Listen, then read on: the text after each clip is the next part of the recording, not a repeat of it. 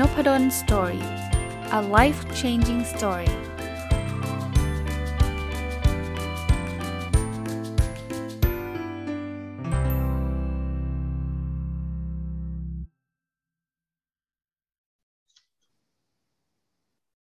ครับ สวัสดีครับ ยินดีต้อนรับเข้าสู่นพดล Story Podcast นะครับ ตอนนี้เป็นตอน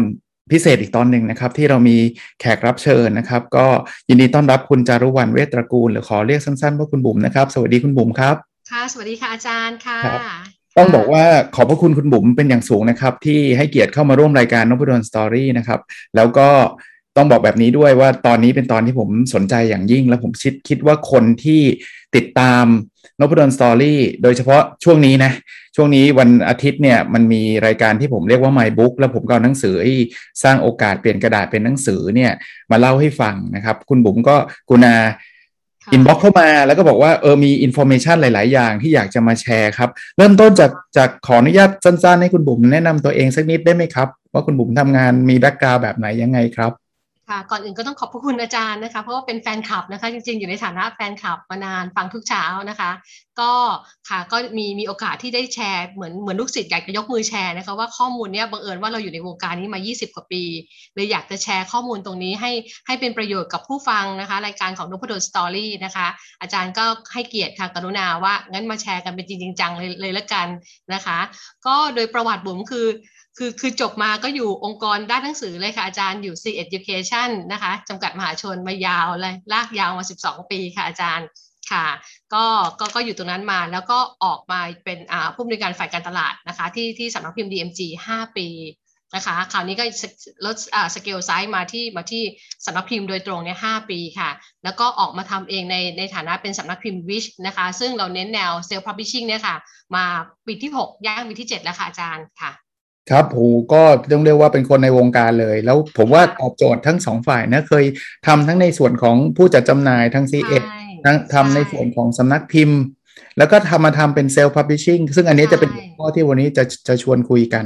ผมว่าหลายคนครับเขามีความฝันอยากอยากจะมีหนังสือเป็นของตัวเอง ผมเห็นประจำเลยนะว่า โอ้ยอยากมีหนังสืออยากมีหนังสือหนึ่งในเวลาผมผมพูดถึงเรื่อง OKR นะ Objective Key Result เนี่ย ก็มักจะมีคนพูดบอกว่าจะเขียนหนังสือจะเขียนหนังสือ เริ่มต้นคำถามแรกก่อนเลยครับว่าเออระหว่างการที่เราจะไปออกกับสำนักพิมพ์ครับ กับการที่เราจะพิมพ์เองเนี่ย มันมีความแตกต่างกันยังไง หรือคุณบุ๋มคิดว่ามันมีข้อดีข้อเสียยังไงครับ จริง ๆ ในอดีตเนี่ยอาจารย์ย้อนหลังไปเมื่อสิบกว่าปีที่แล้วเนี่ยสำนักพิมพ์ทุกค่ายโดยเฉพาะค่ายใหญ่นะไม่ว่าจะเป็น c ีเอ็ดอมรินเนี่ยค่ะเป็นค่ายหลักๆเนี่ยโอเพนเปิดกว้างเลยในการรับต้นฉบับนะคะ คือพิมพ์กันละเนระนาดเราเราเราจะเห็นเลยว่าหน้าร้านเนี่ยเต็มไปด้วยหนังสือใหม่ๆเนี่ยเขาบอกว่าวันวันหนึ่งเนี่ยอืมเป็นเป็นเป็นร้อยร้อยปกที่ปกที่เกิดใหม่อะค่ะมากมากขนาดนั้น แต่พอช่วงเศรษฐกิจต่างๆเนี่ยมันมันมันมันมันดาวไซด์ลงเนี่ยต่างๆเนี่ยคราวเนี้ย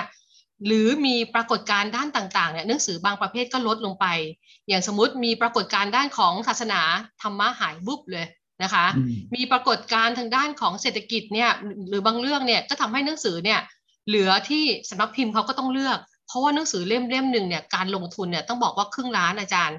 สี่ห้าแสนขึ้นอยู่แล้วในสเกลที่สำนักพิมพ์ใหญ่จะพิมพ์สำนักพิมพ์ใหญ่เนี่ยพิมพ์สเกลต้องต้องหมื่นหมื่นปกอะค่ะหมื่นฉบับนะคะ ต่ำๆนี่คือห้าพันนะคะ ถึงถึงจะเป็นในจุดราคาที่ที่ที่ทำตลาดได้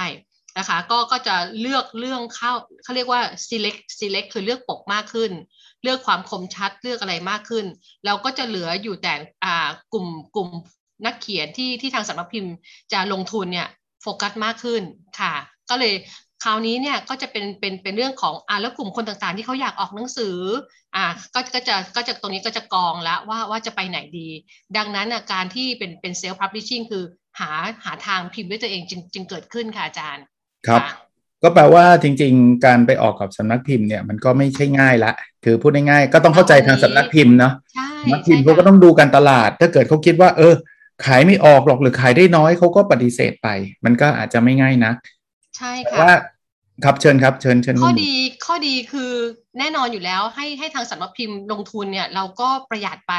นะคะ ไม่ไม่ต้องควักเงินสดไปอินเวสต์ไปลงทุนด้วยตัวเองนะคะ แต่ก็ต้องยอมรับว่าไม่ว่าหนังสือขายดีมากหรือขายไม่ดีไงเราก็สิบเปอร์เซ็นต์นะคะ ได้ได้ค่าลิขสิทธิ์สิบเปอร์เซ็นจากจำนวนเล่มที่ขายได้นะคะ ก็จะเป็นอย่างนั้น แต่ในข้อที่ พลาดโอกาสคือบางเล่มที่ขายดีมากๆอย่างเงี้ยอย่างเงี้ยค่ะแบบแบบมีลูกค้าบุ๋มรายหนึ่งเนี่ยพิมพ์ 18 ครั้งอย่างเงี้ยการการที่ invest เองแล้วจ่ายค่าฟิกคอร์สเป็นค่าทำและค่าค่าจัดจำหน่ายแล้วแล้วเหลือเป็นก้อนนี่นี่ก็ถือว่าเป็นเป็น big entrepreneur ได้เลยค่ะ อาจารย์ต้องบอกว่ามันเหมือน high risk high return เหมือนกันนะครับ ถ้าจะพิมพ์เอง เพราะว่าพิมพ์เองเนี่ยถ้าเกิดขายดีก็อ้าวดีเลย เราไม่ต้องไปแบ่งใคร แต่ถ้าเกิดขายไม่ดีขึ้นมา เราก็ต้องแบก cost แบกต้นทุน เยอะหน่อยอะคราวนี้เราวันนี้เราจะมาคุยกันเรื่องการพิมพ์เองกันดีกว่าครับเพราะว่าโอเคสำนักพิมพ์ทุกคนก็ถ้าเขาถ้าอยากจะทดลองก็ลองไปติดต่อสำนักพิมพ์กันดู แล้วเขาจะบริหารจัดการให้เองแหละนะครับค่ะบุ๋มบุ๋มขอแชร์อีกนิดนึงอาจารย์เรื่องของสำนักพิมพ์นะขอโทษค่ะ นี่บุ๋มรู้มาจากทางทางทาง partner ทางทางเครือข่ายกันนะคะ บางสำนักพิมพ์เนี่ยมีคิวรอที่จะต้องอ่านต้นฉบับที่เสนอไปอะไม่ใช่เขาไม่พิจารณานะ แต่ต้นฉบับที่แห่เข้ามา มันเยอะจริงๆ บางบางที่บางที่ต้องคิดค่าอ่านเลยด้วยซ้ำเพราะว่าถ้าไปเห็นที่โต๊ะกองบกเนี่ยหนังสือรออ่านแบบเป็นเป็นต้นฉบับร้อยร้อยฉบับเนี่ยมันมันสาหัสเหมือนกันนะคะกว่าจะอ่านต้นฉบับหนึ่งจบเนี่ยดังนั้นก็เป็นธรรมดาที่ที่ที่ต้องใช้เวลาค่ะอาจารย์ งานหนังสือเป็นงานที่เร่งไม่ได้เลยค่ะผมเพติทีทีเดียวต้องต้องเรียกว่าเหนื่อยทีเดียวนะครับใช่ค่ะคราวนี้อะผมว่ามีบางคนเริ่มแล้วเฮ้ยอย่างนี้ผมพิมพ์เองดีกว่า ผมผมน่าจะคือบางคนก็เอาตรงๆนะฮะก็ ทุกคนแหละ ผมว่าก็ต้องมั่นใจในตัวเองระดับหนึ่งอะเฮ้ยหนังสือดีทุกคนแต่ว่าสำนักพิมพ์โหมองข้ามได้ไง หนังสือดีขนาดนี้นู่นนี่นั่น อยากจะพิมพ์เองครับคราวนี้อยากจะพิมพ์เองสำหรับคนที่ไม่รู้เรื่องอะไรเลยครับ คุณบุ๋มอยากจะให้คำแนะนำก่อนได้ไหมครับ ว่าเริ่มต้นยังไงดีครับสำหรับคนอยากจะพิมพ์หนังสือเองค่ะก่อนอื่นบุ๋มขอแชร์ลิงก์จากประสบการณ์นะอาจารย์นะที่ที่บุ๋มอยากแชร์นะว่าที่เห็นเนี่ยในในในในในในทั้งหมดเนี่ยคนที่อยากออกหนังสือเองส่วนใหญ่และมีความมั่นใจทั้งนั้นเนาะ แต่สิ่งที่บุ๋มเห็นเนี่ยคือ คนที่อยากจะออกหนังสือเองเนี่ยมีด้วยกัน 3 กลุ่มนะคะ คนที่ทำมามามาเป็นเซลล์พับลิชชิ่งเนี่ยกลุ่มแรกนี่คือกลุ่มสตาร์เลย กลุ่มคนดังกลุ่มซีกลุ่มซีโอไอเนี้ยก็ออกเองค่ะนะคะ ก็ถ้าอยากออกก็ออกได้เป็นกลุ่มนี้อาศัย Ghost Writer อาศัยอะไรเอามาฟังสัมภาษณ์ไปแล้วเขียนค่ะ กลุ่มที่ 2 คือกลุ่มของคนมีของค่ะอาจารย์คือคือมีของละอยากจะมาปล่อย นะคะ ดังนั้นก็คือมีมีของแล้วหนังสือก็เป็นทางต้นเริ่มต้นในการอ่าเบิกทางนะคะไปไปไปสู่โอกาสต่างๆ นี่คือกลุ่มที่ 2 กับกลุ่มที่3นี่คือกลุ่มคนมีฝันค่ะอาจารย์ คือมีฝันอย่างที่อาจารย์พูดเลยว่าโอ้ยทุกแทบทุกคนผมว่านะร้อยร้อยละเก้าสิบเก้านะ อยากมีชื่อตัวเองบนปกหนังสือ อยากจะฝากอะไรไว้ให้โลก ก่อนตัวเองจะจะไปเสมอนะคะ ดังนั้นกลุ่มนี้นะคะเป็นกลุ่มคนมีฝัน ก็คือมีมีฝันแต่ไม่มีประสบการณ์แล้วก็ไม่มีชื่อเสียงอะไรด้วย แต่มีฝันพร้อมหรือเปล่าใน question mark ยังไม่รู้ เดี๋ยวจะมาเล่าให้ฟังว่าว่าความพร้อมคืออะไรค่ะ ครับ ในสามกลุ่มนี้คุณบุ๋มน่าคิดว่าน่าจะเป็นกลุ่มไหนที่น่าเป็นห่วงที่สุดครับ เป็นห่วงที่สุดคือกลุ่มสามค่ะอาจารย์ที่ที่บุ๋มแบบ inbox ไป challenge ว่าอาจารย์กลุ่มเนี้ยเราบางทีมันลาเวนเดอร์ไม่ได้นะชีวิตเนี่ยมันไม่ใช่ทุ่งดอกไม้ มันเป็นเรื่องที่มันเป็นเรื่องที่อยากจะบอกไว้จะได้ไม่มาเอ๊ะกันทีหลังอะไรเงี้ยค่ะ กลายเป็นสิ่งที่ชอบเลยเดี๋ยวจะกลายมาเป็น fail ดังนั้นกลุ่มนี้ค่ะ คือกลุ่มที่อยากจะ challenge ค่ะใช่ครับ ผมเห็นด้วยเลยนะผมผมเชื่อว่านะกลุ่มหนึ่งกับสองเนี่ยนะ เผลอๆเนี่ยสำนักพิมพ์วิ่งไปหาด้วยซ้ำคือแบบโอ้พี่พี่ออกหนังสือกับผมหน่อยเถอะพี่เป็นซีอระดับนี้อะไรอย่างนี้เนาะหรือกลุ่มที่สองถ้ามีของจริงๆเนี่ยวิ่งไปที่สำนักพิมพ์สำนักพิมพ์เขาบอกโอ้ยคนนี้เอาเลย แต่กลุ่มที่ไปสำนักพิมพ์แล้วสำนักพิมพ์ยังไม่อ่านยังลังเลหรือปฏิเสธไปเนี่ยคือกลุ่มมีฝัน แต่ว่ากลุ่มกับเป็นกลุ่มที่สำหรับผมผมว่ามีจำนวนไม่น้อยเลยเยอะด้วยซ้ำมากมากค่ะ กลุ่มมีฝันเยอะมากเลยค่ะงั้นเราโฟกัสกลุ่มนี้กัน อ่าผมผมโนเนมเลยครับไม่ไม่รู้จักเลย ไม่มีใครรู้จักเลย แต่แบบฝันว่าวันหนึ่งฉันอยากจะมีหนังสือด้วยตัวเอง คุณบุ๋มช่วยแนะนำหน่อยครับว่าเขาเขาควรจะเริ่มยังไง หรือมันมีอะไรที่เป็นจุดที่เขาจะต้องพิจารณา เวลาเขาอยากจะสิ่งที่จะต้องพิจารณาขอโทษค่ะสิ่งที่จะต้องพิจารณาอันดับแรกคือ ต้องเอาตัวเองให้ชัดๆก่อนนะครับอ่าคนที่มาปรึกษาบุ๋มเนี่ยส่วนใหญ่เนี่ย ยังยังไม่ยังไม่ชัดเลยแค่แค่อยากจะมีหนังสือ แล้วมีความถนัดคนคนหนึ่งเนี่ยมีความถนัดในคนคนหนึ่งในในในในตัวเราเนี่ยมันมีหลาย message คือหลาย story ที่อยู่ในตัวเองนะคะ อย่างอาจารย์นพดลอาจจะมีทั้งเนี่ยผมฟังมาเรื่องครอบครัวก็ได้ เรื่องอ่า OKR ก็ได้ เรื่องอะไรก็ได้อย่างเงี้ยค่ะ มันมีหลายด้าน ดังนั้นอยากให้ไปตกผลึกให้ชัด ๆ ก่อนว่าอยากจะทำหนังสือแนวไหน ซึ่งจริงๆแล้วในในใน point เนี้ยมันก็ต้องลิงก์กับการตลาดว่า สิ่งที่เราอยากจะทำกับสิ่งที่ตลาดต้องการเนี่ยมันมันมันมีเส้นคาบเกี่ยวกันไหมคือตรงไหน หลายคนอยากทำทำออกมาแล้วแล้วจะอึ้งว่าขายไม่ได้เลย ไม่ได้ตามฝันนึกว่าทำแล้วขายได้เนี่ย ตลาดไม่ไม่ได้ต้องการในขณะนี้เวลานี้ก็ก็จะเป็นความความความผิดหวังนะคะในในในส่วนต้น ตรงนี้คือข้อที่หนึ่งเลยค่ะอาจารย์ ก็คือต้องไปหาตัวเองให้เจอก่อน ว่าฉันอยากจะทำอะไรยังไง อันไหนเป็นเป็นพอยต์แล้วก็ไปดูตลาดด้วยนะคือถ้าเกิดจะ คือพูดง่ายๆว่าถ้าเกิดอยากจะเขียนตามอารมณ์ก็เขียนไปถ้าไม่สนใจตลาดก็เขียนไปเถอะไม่มีใครว่าอะไรนะครับพิมพ์ไปเถอะแต่ว่าถ้าเกิดจะอยากที่จะสร้างรายได้ด้วย เราคงไม่อยากขาดทุนเนี่ย ก็คงต้องดูด้วยว่าเอ้ยเรื่องนี้เป็นยังไง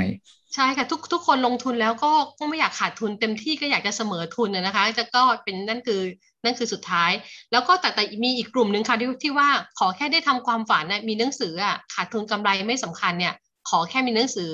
สักเล่มหนึ่ง อย่างเงี้ยอย่างนี้ก็ก็จะก็จะไม่ซีเรียสถือว่าสำเร็จละที่ได้ออกหนังสือได้ กลุ่มนี้ก็ไม่น่าเป็นห่วงค่ะ ดังนั้นเนี่ยเวลาคุยกันตั้งแต่แรกเนี่ยจะถามจะถามเรื่องนี้เลยนะคะก็คือ objective ของเขาว่าวัตถุประสงค์ของเขาในการออกหนังสือเนี่ยคืออะไรค่ะโอเคกลุ่มที่แบบว่าอ่าฉันจะออกเพราะว่าฉันอยากมีชื่ออย่างเดียวก็คงไม่เป็นไรอย่างที่คุณบุ๋มพูด คราวนี้ผมมามากลุ่มกลุ่มแรกอีกเจาะไปอีกครับ อยากออกแล้วอยากได้ตังค์ด้วย อยากกำไรด้วย ค่ะอยากจะเป็น big end entrepreneur ใช่ไหมคะมันตอนนี้ทำทำงานอยู่แล้วเงินมันน้อย หรือเบื่อหรืออะไรไม่รู้แหละ ความฝันว่าอยากจะโอออกหนังสือแล้วก็เห็นคนอื่นออก best seller กันก็คิดว่าโอ้ตัวเองต้องขายได้หรือว่ายังไง ค่ะ แนะนำยังไงต่อบุ๋มก็จะแนะนำว่าต้องไปดูก็ต้องยอมรับนะคะ ว่ายุคนี้ยุคออนไลน์เนะว่าดูดูดูดู Facebook เขาเลยว่า ทุกวันนี้คุณคือผู้เชี่ยวชาญด้านนี้หรือเปล่า คุณได้ทำการบ้านมาก่อนไหม ซึ่งซึ่งเหมือนที่อาจารย์นพดลแชร์นะคะว่าคุณควรจะเขียนเพจ เปิดเพจ หรือฝึกทำบล็อก คือเทสตัวเองในสิ่งที่คนยอมรับแล้วมีลูกค้ามากพอในในระดับหนึ่งอะแน่ใจว่าออกมาเนี่ยไม่ไม่ต้องหวังหน้าร้านนะคะ แน่ใจว่าออกมาเนี่ยแฟนเพจเนี่ยซื้อส่วนหนึ่งอย่างเงี้ยตัวเองขายได้ส่วนหนึ่งเนี่ยแบบนี้ผมเชียร์ให้ออกค่ะแล้วแล้วหน้าร้านเป็นเป็นแค่การทำ personal brand ของของตนเอง แล้วก็ขยายโอกาสที่จะเข้ามาอย่างเงี้ยหนังสือตอบโจทย์ค่ะอาจารย์ครับผมถามเป็นเจาะเป็นตัวเลขคร่าวๆได้ไหมครับ สมมุติว่าคนทำเพจเนี่ยบางคนเขาบอกทำแล้วอาจารย์ต้องคนตามกี่แสน ถึงจะออกหนังสือได้หรือเป็นหลักประมาณไหนที่พอจะเริ่มมั่นใจแล้วว่า เอ้ย ออกมาน่าจะพอมีคนซื้อคุณบุ๋มพอจะมีมีตัวเลขแบบคร่าวๆฮะผมรู้ว่ามันคงไม่เป๊ะๆหรอกครับ ค่ะ ค่ะทุกทุกวันนี้ถ้าเพจนะคะ ถ้าถ้าถ้ามีลูกค้าจริงๆ แล้วจำนวนคนคนติดตามเพจเนี่ยมันมันก็เป็นส่วนหนึ่งนะอาจารย์ ถ้าถ้าในสำนักพิมพ์นะคะสำนักพิมพ์ใหญ่ที่เขาจะดูเลทกันเนี่ยเขาจะดูเลทตั้งแต่อัตราสองหมื่นสองหมื่น follower ขึ้นนะคะ เพราะว่าเดี๋ยวนี้มีหลายสำนักพิมพ์คือ ตัดสินใจทำหนังสือตามตามตามนักเขียนคนนั้นว่ามีแฟนเพจเท่าไหร่นะคะกับสองตัวเราเองเนี่ยลองดูเลยว่ามีคนมามามาสื่อสารมา participate กับเราซักถามเราเนี่ย ว่าเราเชี่ยวชาญได้ด้านไหนเนี่ยเพียงพอและสนามสม่ำเสมอไหมนะคะ ตรงตรงนี้คือเป็น point ที่สองที่เราจะอนุมานได้ว่า อ่า เรื่องนี้ของเราอยู่ในความสนใจ ถามกันเยอะๆ จนขี้เกียจตอบหนังสือแล้วค่ะก็คือคำตอบอืมโอ้ถูกถูกใจมากเลยครับสำหรับคำตอบนี้ คือหนึ่งก็คือก็ต้องมีคนตามระดับหนึ่งแหละ แต่อย่าไปหวังนะครับ อันนี้อันนี้ผมช่วยแชร์ด้วยว่า ไม่ใช่คนตามสองหมื่นจะขายได้สองหมื่นเล่มนะ บางคนคิดแบบนั้นนะ ว่าแบบโอ้ยมีคนตามเราสองหมื่นเวลาเราออกก็สองหมื่นเล่มแน่ๆมันไม่ใช่ทุกคนที่ตาม จะจะมาซื้อหนังสือเราแล้วเอาตรงๆนะครับ ในเพจสองหมื่นเนี่ยเขาก็ไม่ได้เห็นเราสองหมื่นคนมาพร้อมกันนะเหตุมันปิดกั้นการมองเห็นอยู่ระดับหนึ่งระดับเยอะเลยแหละไม่ใช่ระดับหนึ่งก็อันนี้ก็เดี๋ยวจะจะกลายเป็นภาพลวงตาอีก ใช่ค่ะ อีกเรื่องหนึ่งอย่างที่ work ที่สุดคือ โดนคนเชิญพูดเรื่องนี้ค่ะ สมมุติว่าเป็นนักวิชาการนะคะ หรือเป็นวิทยากรเป็นโค้ชเนี่ยเราเราเราเห็นแล้วว่าเราแอบอาจจะวางกลยุทธ์ทางธุรกิจส่วนตัวว่าฉันจะได้ตัวเองมาด้านเนี้ยจะเป็น sales coach จะเป็น life coach ด้านนี้นะคะ ก็หนังสือจะเป็นตัวทำให้ให้ผนึกคือเหมือนกับตรารางวัลเลยว่าเราเชี่ยวชาญด้านนี้จริง ๆ เรื่องนี้ก็สมควรออกค่ะ ก็คือวางแผนคู่กับอนาคตในด้านของเส้นทางที่จะไปค่ะอาจารย์ ผมชอบคำแนะนำนี้มากเลยครับ เพราะผมผมคิดว่านะหลายคนนะมองกลับกัน หลายคนมองว่าฉันออกหนังสือเสร็จปุ๊บเนี่ย แล้วเดี๋ยวฉันจะดัง ฉันจะมีคนมาเชิญเต็มไปหมด ซึ่งถ้าเกิดเราออกโดยที่ไม่มีใครรู้จักเรา ก็อาจจะเหมือนเดิมเลยก็ได้นะ จ่ายเงินไปก็ไม่มีใครซื้อหนังสือเรา เพราะฉะนั้นนี่เราเริ่มต้นจากการให้การการแชร์ การเขียนการอะไร มันมันมีกระบวนการของมันอยู่อะครับ ถ้าเริ่มต้นจากนั้นเนี่ยผมก็คิดว่ามันมันมาในใน ทิศทางที่น่าจะอย่างที่คุณบุ๋มแนะนำครับ น่าจะถูกแหละสมมติเชิญเชิญคุณบุ๋มต่อครับคุณบุ๋มมีประเด็นค่ะอาจารย์คือ อยากจะให้ตั้งต้นว่าหนังสือเนี่ยจริงๆแล้วมันเป็นวิชาชีพพิเศษนะอาจารย์เนาะมันคือจิตวิญญาณมันคือ inner เหมือนกัน ถ้าเราตั้งต้นที่จะให้เนี่ยพลังงานตรงนี้เราออกไปเนี่ยมันมัน work กว่าตั้งต้นมาเขียนปุ๊บได้เงินจะได้ตังค์เท่าไหร่คิดแบบเศรษฐศาสตร์อย่างเงี้ย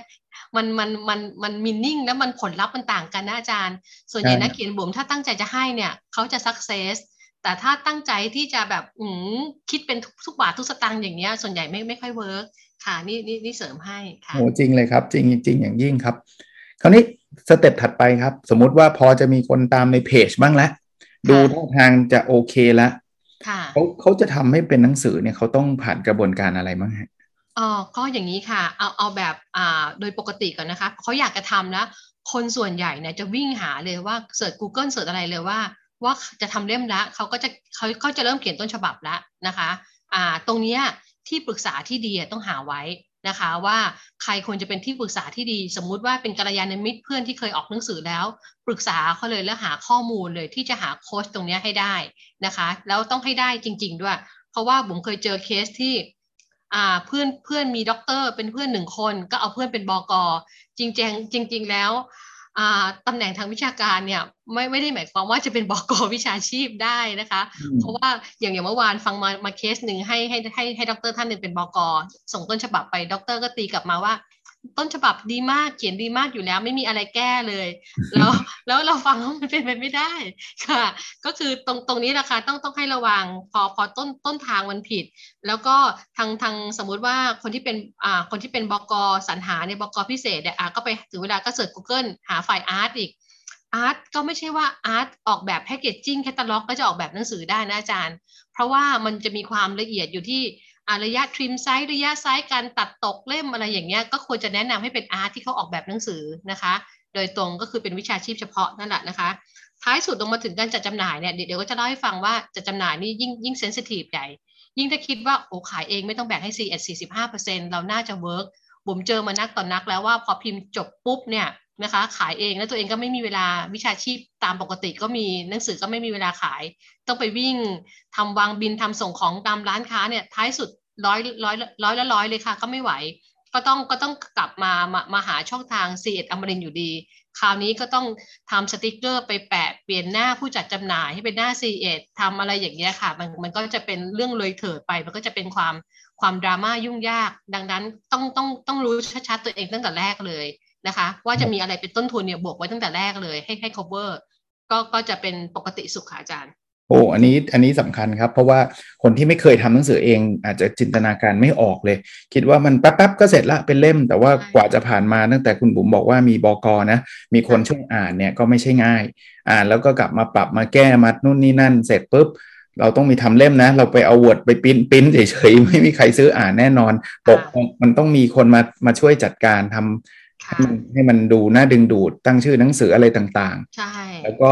ที่สำคัญก็คือพอมันออกมาเป็นเล่มแล้วขายที่ไหนอีก ใช่ใช่บุ๋มแชร์ลิงตั้งตั้งแต่ต้นต้นทางดีกว่าค่ะมีมีนักเขียนบุ๋มรายหนึ่งเนาะก็ก็บอกเอ่ยชื่อท่านได้นะคะ คุณกังวานพุทธิวานิชที่ออกหนังสือ 74 ปีคดีสวรรคตเนี่ยมามามาหาบุ๋มว่าเขาเขียนเพจเขามีคนติดตามมากเลย มาสองปีแล้ว ข้อมูลในเพจเนี่ยมีเยอะมากพอจะรวมเล่มอ่านะคะมาจะรวมเล่ม คราวนี้เนี่ยก็ต้องบอกว่า ขียนโพสต์เนี่ยมาเป็นระยะระยะเวลา 2 ปี ข้อมูลเยอะมากพอจริง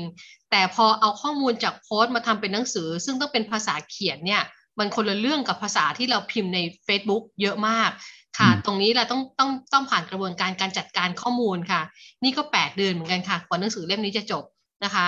ดังดังนั้นเนี่ยไม่ไม่ไม่ไม่ได้ง่ายเลยว่าถ้าเราจะพิมพ์ Facebook ทั่วไป หรือพิมพ์เพจทั่วไปหรือบล็อกทั่วไป แล้วพอถึงเวลาจะเป็นหนังสือที่เป็นหนังสือ ดีๆหนังสือคุณภาพได้มาตรฐานนะคะ มันต้องผ่านการการเขียนที่เป็นภาษาเขียนค่ะอาจารย์โอ้ใช่เลยฮะเห็นด้วยครับคราวนี้ผมถามเรื่องต้นทุนหน่อยได้ไหมครับ ผมเข้าใจว่ามันคงมี variation หมายถึงว่ามันมีหลายปัจจัยแน่ๆครับ แต่คุณบุ๋มพอจะให้ไอเดียกว้างๆได้ไหมว่า คนอยากจะทำหนังสือสักเล่มหนึ่งเนี่ย เขาต้องมีเงินสักประมาณเท่าไหร่ ถ้าเป็น self publishing ครับบุ๋มแนะนำอย่างนี้นะคะปกติ ปกติเนี่ยนะคะก็ก็ถ้าถ้าถ้ายกตัวอย่างของบริษัทผมแล้วกันนะคะ ถ้าเป็นเซลล์พับพิชชิ่งหนังสือมาตรฐานเนี่ยไม่ไม่ไม่เกินไม่เกิน 200 250 หน้าเนี่ยปกติแล้วจะมีสองส่วน คือคือค่าบรรณาธิการนะคะ กับค่าการจัดอาร์ตค่าค่าเรียบเรียงทั้งหมด จดลิขสิทธิ์อะไรทั้งหมดอะมันก็จะมีอยู่แพ็คหนึ่งนะคะ ต้นทุนเนี่ยประมาณ 75,000 บาทนะคะ นี่คือหนังสือหนึ่งเล่มนะคะ แต่ทุกอย่างเนี่ยนี่คือมาตรฐานเล่มเล็กเลยนะคะแต่ถ้าเป็นเล่มใหญ่เล่มใหญ่มันมันก็จะมากไปกว่านั้น โดยเฉพาะถ้าหา Ghost Writer เนี่ย Ghost Writer ส่วนใหญ่เนี่ยอืมถ้าเป็น Ghost Writer มืออาชีพเนี่ยเป็นแสนนะคะ เพราะว่าการนั่งถอดรหัสคนคนหนึ่งมาเป็นมาเป็นต้นต้นฉบับเนี่ยค่อนข้างยาก นี่พูดกรณีที่มีต้นฉบับมาแล้วนะคะ ค่ะ แต่บางคนก็อาจจะอาประหยัดจะไปหาจะไปหาบกทั่วไปนะคะ ก็จะก็จะมี rate ของแต่ละคน อยู่ที่ว่าเขาแต่ละคนเนี่ยคราวนี้ตั้งตั้ง rate ตามตามตาม ตามที่ที่จัดตั้งแล้วนะคะ พอทำต้นฉบับเสร็จอะไรเสร็จนะคะไฟล์เนี่ยจะเข้าลงพิมพ์เนี่ยลงพิมพ์ก็จะมีตั้งแต่ว่าข้างในเนื้อในเป็นขาวดำหรือสีสีไซส์หนังสือเท่าไหร่ แต่ถ้าผมจะแนะนำเนี่ยถ้าอยากจะลองนะคะ ถ้าอยากจะลอง test ตัวเองหรือเป็นความฝันเนี่ยนี่เราพูดกันถึงกลุ่มที่สามนะอาจารย์เนาะกลุ่มที่สามที่มีฝันเนี่ย ก็ก็พิมพ์ประมาณจริง ๆ การพิมพ์เนี่ยเวลาเขาเช็คงานราคาพิมพ์กันเนี่ยเขาจะเช็คเลทที่พันห้าร้อยเล่มสองพันห้าร้อยเล่มและสามพันกว่า ไอ้สามพันเล่มเนี่ยจะเป็นราคาที่น่ารักเลย เพราะมันอยู่ในกระบวนการพิมพ์ที่ราคาต้นทุนการพิมพ์อยู่หลักสิบนะคะ อยู่หลักสิบนะคะ ยกเว้นสีสีและปกแข็งนะคะ นั่นนั่นก็เป็นหลักร้อยร้อยนิดๆไปนะคะ นอกนั้นนะจะเป็นอยู่ราคาที่ที่หลักสิบเราจะเห็นหนังสือที่ต้นทุนที่สามสิบสี่สิบห้าสิบาท ต้นทุนพิมพ์ แต่บังเอิญว่าถ้าถ้าคูณจำนวนสามพันเล่มมันก็หลักแสนนะนะคะ คือหนังหนังสือเนี่ยถ้ามีความฝันอยากมีหนังสือเนี่ยจะบอกว่าเก็บตังค์ไว้เลยให้ให้ได้สองแสน นะคะ แต่ว่าทุกอย่างเขาจ่ายเป็นงวดนะคะ เดี๋ยวอาจจะตกใจว่าโอ้มีไม่ถึงอย่างเงี้ยค่ะ อย่างอย่างของทางทางทางวิชเองเนี่ยก็มีมัดจำครึ่งหนึ่งจบแล้วอีกครึ่งหนึ่งไม่ให้หนักเกินไปสำหรับสำหรับผู้อยากทำหนังสือนะคะ ก็จะเป็นอย่างนั้นลงพิมพ์ถ้าดีลกันดีๆเขาก็มีเครดิตให้บางที่ให้ถึงสามเดือนนะคะ ถ้าถ้าเป็นถ้าเป็นลงพิมพ์ที่ถ้าเป็นอย่างอย่างอย่างที่เราดีลไว้เนี่ยคือสามเดือน ให้โอกาสลูกค้าไปขายก่อน จะได้ไม่ต้องควักตังค่าพิมพ์เอาเงินที่สี่เอ็ดสามเดือนก็เคลียร์เนี่ยมาจ่ายค่าพิมพ์ ก็ก็เป็นไปได้การออกหนังสือก็จะง่ายขึ้นค่ะโอ้เคลียร์มากครับ ผมว่าหลายคนนี่จะได้จะได้ทราบจะได้รู้ด้วยครับว่ามันมันต้องมีประมาณไหนยังไง แต่ว่าเออมันก็ไม่ได้แปลว่าจะต้องเอาเอาเงินมาวางตั้งแต่แรกเลยเดวันเลยมาจ่ายทั้งหมดเลยมันก็ไม่ใช่ เพราะว่าโดยเฉพาะอย่างยิ่งถ้าเกิดใครสามารถที่จะขายในเพจได้ด้วย มีอะไรได้ด้วยรายได้บางที ถ้าถ้าคุณมีคนติดตามมากพอนะมันอาจจะ cover ทั้งหมดเลยก็ได้ ถ้าเกิดค่ะบุ๋มแชร์บุ๋มแชร์ลิงอย่างนี้อาจารย์บุ๋มเจอลูกค้าอยู่เคสหนึ่งนะคะทำหนังสือท่องเที่ยวเนาะอ่า ก็เริ่มต้นเขาก็ทำพันห้าร้อยเล่ม แล้วแล้วขอขายเองห้าร้อยไปขายผ่าน c ีเอ็ดบุ๊กเซ็นเตอร์อย่างเดียวเนี่ย การการทำการทำหนังสือเนี่ยหน้าร้านเขาจะมีสองประเภทนะอาจารย์ ก็คือถ้าถ้าเป็น c ีเอ็ดจะจำหน่ายเนาะเขาต้องขออนุญาตอนุญาตรับหนังสือขั้นต่ำคือ 2,500 เล่มเขาถึงจะรับ เพราะว่าเขารับมาปุ๊บเขาต้องกระจายไป B2S อมรินทร์ทุกร้านเลยที่เป็น chain ใหญ่ๆ ของของเอ็ดนี่ตรงหน่วยงานนี้เรียกว่าเอ็ดจัดจำหน่ายต้องขออนุญาตยก C1 นะคะเพราะเออเป็นศิษย์เก่าค่ะ แล้วก็พอจะมีอีกประเภทหนึ่งคือ SE-ED Book Center คือกระจายเฉพาะหน้าร้าน SE-ED Book Center อย่างเดียวนะคะ ดังนั้นตรงเนี้ยห้าร้อยเล่มก็รับสามร้อยเล่มก็รับค่ะพันเล่มก็กำลังดีค่ะ ก็ก็จะเป็นประมาณนั้น ดังนั้นถ้าพิมพ์พันห้าร้อยเล่มอะ ต้นทุนต่อเล่มในการพิมพ์มันก็อยู่ระดับหนึ่งแหละ แต่ว่าก็ save คน save คนลงทุน เพราะว่าจะอยู่ที่ไม่ได้แตะแสนอยู่ที่เก้าหมื่นกว่าบาทเก้าหมื่นนิดๆนะคะ แล้วเคสเนี้ยห้าร้อยเล่มอะเราเราก็แนะนำว่าขายเองให้ให้ขายเองที่เพจพอเขาขายหมดที่ห้าร้อยเล่มเพราะว่าราคาเวลาตั้งราคามันครบต้นทุนหมดแล้วเขาขายเองโดยที่ไม่ได้ไม่ได้โดนหักสี่สิบห้าเปอร์เซ็นต์เนี่ยเขาขายหมดห้าร้อยเล่มเนี่ยเขา cover ต้นทุนการพิมพ์หมดอย่างที่อาจารย์พูดเลยจริง ๆ ดังนั้นอยู่ที่หน้าร้าน SE-ED Book Center ก็คือก็คือรายได้ละกำไรละอืมกำไรละ โอ้ดีเลยครับ ก็เป็นอีกหนึ่งโมเดลที่ก็จะช่วยช่วยทำให้คนอาจจะพอมีแนวคิดได้ชัดเจน ผมขอถามประเด็นสุดท้ายครับ จะทำไงให้หนังสือมันดังได้ครับทำให้มันเป็นเบสเซลเลอร์ได้ ทุกคนก็อยากทำแหละเอาตอนนี้มีเงินละสองแสนวางทำได้หมดแล้วออกมาเสร็จ เอ๊เราจะทำยังไงให้มันดัง แนะนำอีกนิดนึงค่ะอาจารย์ก็คือว่าพอออกหนังสือกันมาเป็นส่วนใหญ่เนี่ยสิ่งที่ลืมไปเนี่ยของของคนที่ออกหนังสือเนี่ยคือ ตัวเองไม่ได้ทำการตลาดเลย เสร็จปุ๊บแล้วเนี่ยคิดว่าทุกอย่างมันจะล่องลอยอยู่ในร้านแล้วสำนักพิมพ์น่าจะผลักดันให้สำนักพิมพ์มีนโยบายผลักดันให้ส่วนหนึ่งค่ะอาจารย์ แต่ว่าทั้งหมดทั้งมวลมันต้องอาศัยพลังของการ PR เนาะยุคนี้ค่ะ โดยเจ้าตัวคนเขียนเนี่ยต้องมีความแบบ เกาะโฟกัสหนังสือตัวเองอะอย่างแท้จริงเลยว่าหนังสือเนี่ยอย่างสมมติหนังสือกำลังจะปิดเล่มแล้วเนี่ย ตัวเองจะทำยังไง ส่วนใหญ่เราจะแนะนำให้ลูกค้าเปิดพรีออเดอร์เนาะให้ให้มีเงินไหลเข้ามาก่อน แล้วคนในเพจรับรู้ว่ามีหนังสือของเรา แล้วตัวคนเขียนเองเนี่ยต้องต้องต้องเข้าใจอย่างดีเลยว่าหน้าที่นี้เป็นหน้าที่ของผู้เขียนเลย เราเราจะไปมอบให้คนอื่นไม่ได้ยกเว้นว่าคุณจ่ายเงินซื้อซื้อ PR นะคะของของบริษัท PR อีกนะคะ ก็มี PR สำนักพิมพ์อะไรอย่างเงี้ยค่ะ ที่เขาจะ พาคุณไปออกสื่อนู่นนี่นั่นโน่นค่ะ ถ้าถ้าอย่างนั้นคือคือการซื้อแพ็กเกจ PR แล้วซึ่งซึ่งการซื้อแพ็กเกจ CPR ก็จะแนะนำกรณีที่ลูกค้าเป็น business เป็น B2B เป็นนักธุรกิจ อย่างนั้นนะเขาคุ้มที่ที่เขาจะจะจะได้ช่องทางต่างๆ แต่ถ้าเราเป็นเป็นเป็นเป็นคนกลุ่มที่สามคือกลุ่มมีฝันเนี่ยก็ทำสุดฤทธิ์ของของตัวเองในการ PR ในการที่จะเขียนคอนเทนต์ในการที่จะเก็บแฟนคลับตัวเองไว้ หรือนำตัวเองเนี่ยค่ะไปไปไปโคกับหน้าร้านต่างๆ ผ่านผ่านสำนักพิมพ์ได้ค่ะ ให้ช่วยว่ามีตรงไหนจะแจกลายเซ็นจะทำโปรคือไม่หยุดนิ่งอะค่ะ ต้องต้องต้องทำตัวเองตรงนี้อย่าอย่าหยุดนิ่งอย่าอย่าเป็นไม้ตายเนะเพราะว่าถ้าถ้าไม่ทำอะไรเลยแล้วจะปล่อยหนังสือไปเนี่ย แน่นอนค่ะว่าเราเคลี้ยงอะไรไปมันก็ได้อย่างนั้นกลับมา มันมันก็จะเงียบสนิทแล้วตรงนี้ก็ก็จะเกิดการการอาจจะเฟลได้ค่ะอาจารย์โอ้ขอบคุณมากเลยครับ อีกอีกประเด็นหนึ่งครับ ผมเมื่อกี้ก่อนที่เราจะอัดกันเราคุยกันถึงตรงนี้ว่าจริง ๆ รายได้จากการขายหนังสือก็เป็นแค่รายได้ส่วนหนึ่งนะก็อาจจะเป็นส่วนที่เรามักจะเห็นชัดๆ แหละ เราทำหนังสือเราก็ขายหนังสือ แต่เข้าใจว่าการขายหนังสือเนี่ยคุณบุ๋มใช้คาว่ามันเป็นเหมือนนามบัตรที่นำไปสู่ opportunity หรือว่านำไปสู่โอกาสอื่นๆ ตรงนี้คุณบุ๋มช่วยแชร์ให้หน่อยได้ไหมครับ ว่านอกจากไอ้รายได้จากหนังสือแล้วมันมีโอกาสอะไรได้บ้างครับสำหรับคนที่มีชื่อในหนังสือที่มีหนังสือของตัวเองครับ มากมายเลยค่ะ ก็คือถ้าคอนเทนต์ดีนะคะ อย่างอย่างที่บุ๋มแชร์อาจารย์ไปว่ามีมีนักเขียนของบุ๋มท่านหนึ่งเนี่ยมาใช้ฟังว่าตลอด 2 ปีเนี่ยหลังออกหนังสือเขาเก็บข้อมูลเลยว่า ถูกเชิญไปที่ไหนมีอะไรยังไง มาแชร์แล้วกลับมาว่ามีรายได้ร่วม 7-8 ล้านบาทภายใน 2 ปี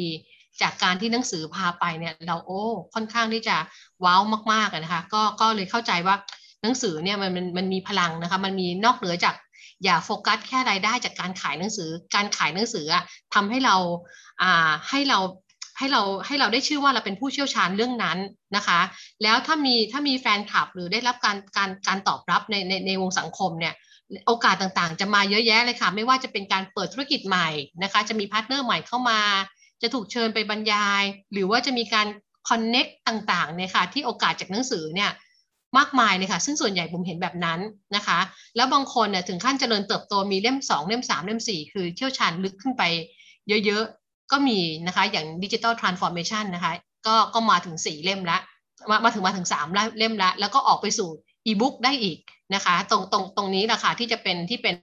ประโยชน์ที่ได้จากหนังสือก็ sharing ว่าหนังสือก็คือนามบัตรที่มีชีวิตของเราเนี่ยอาจารย์ เพราะว่า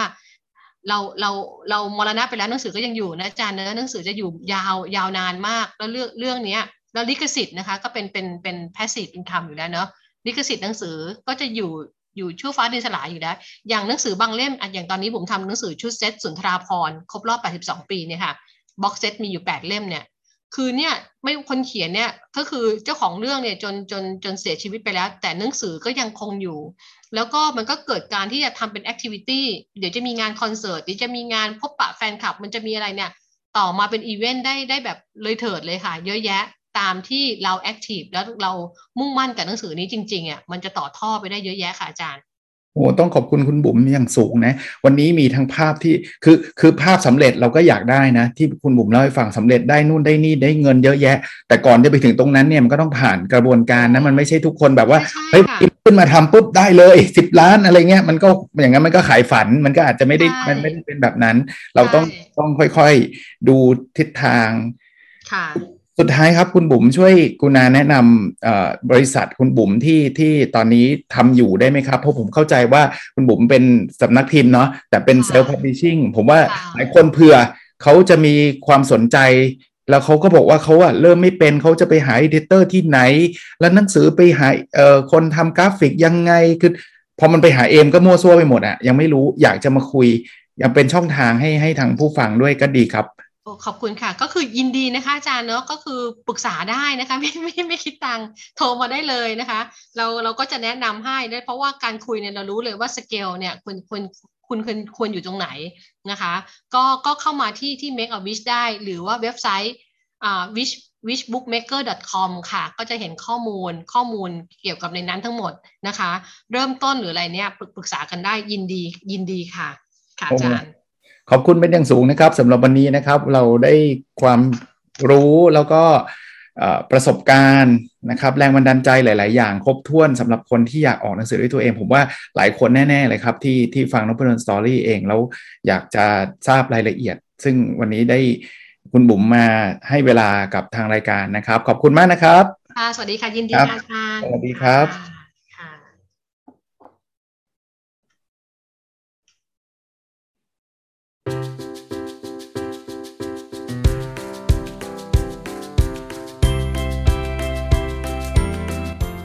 n o p a d o n Story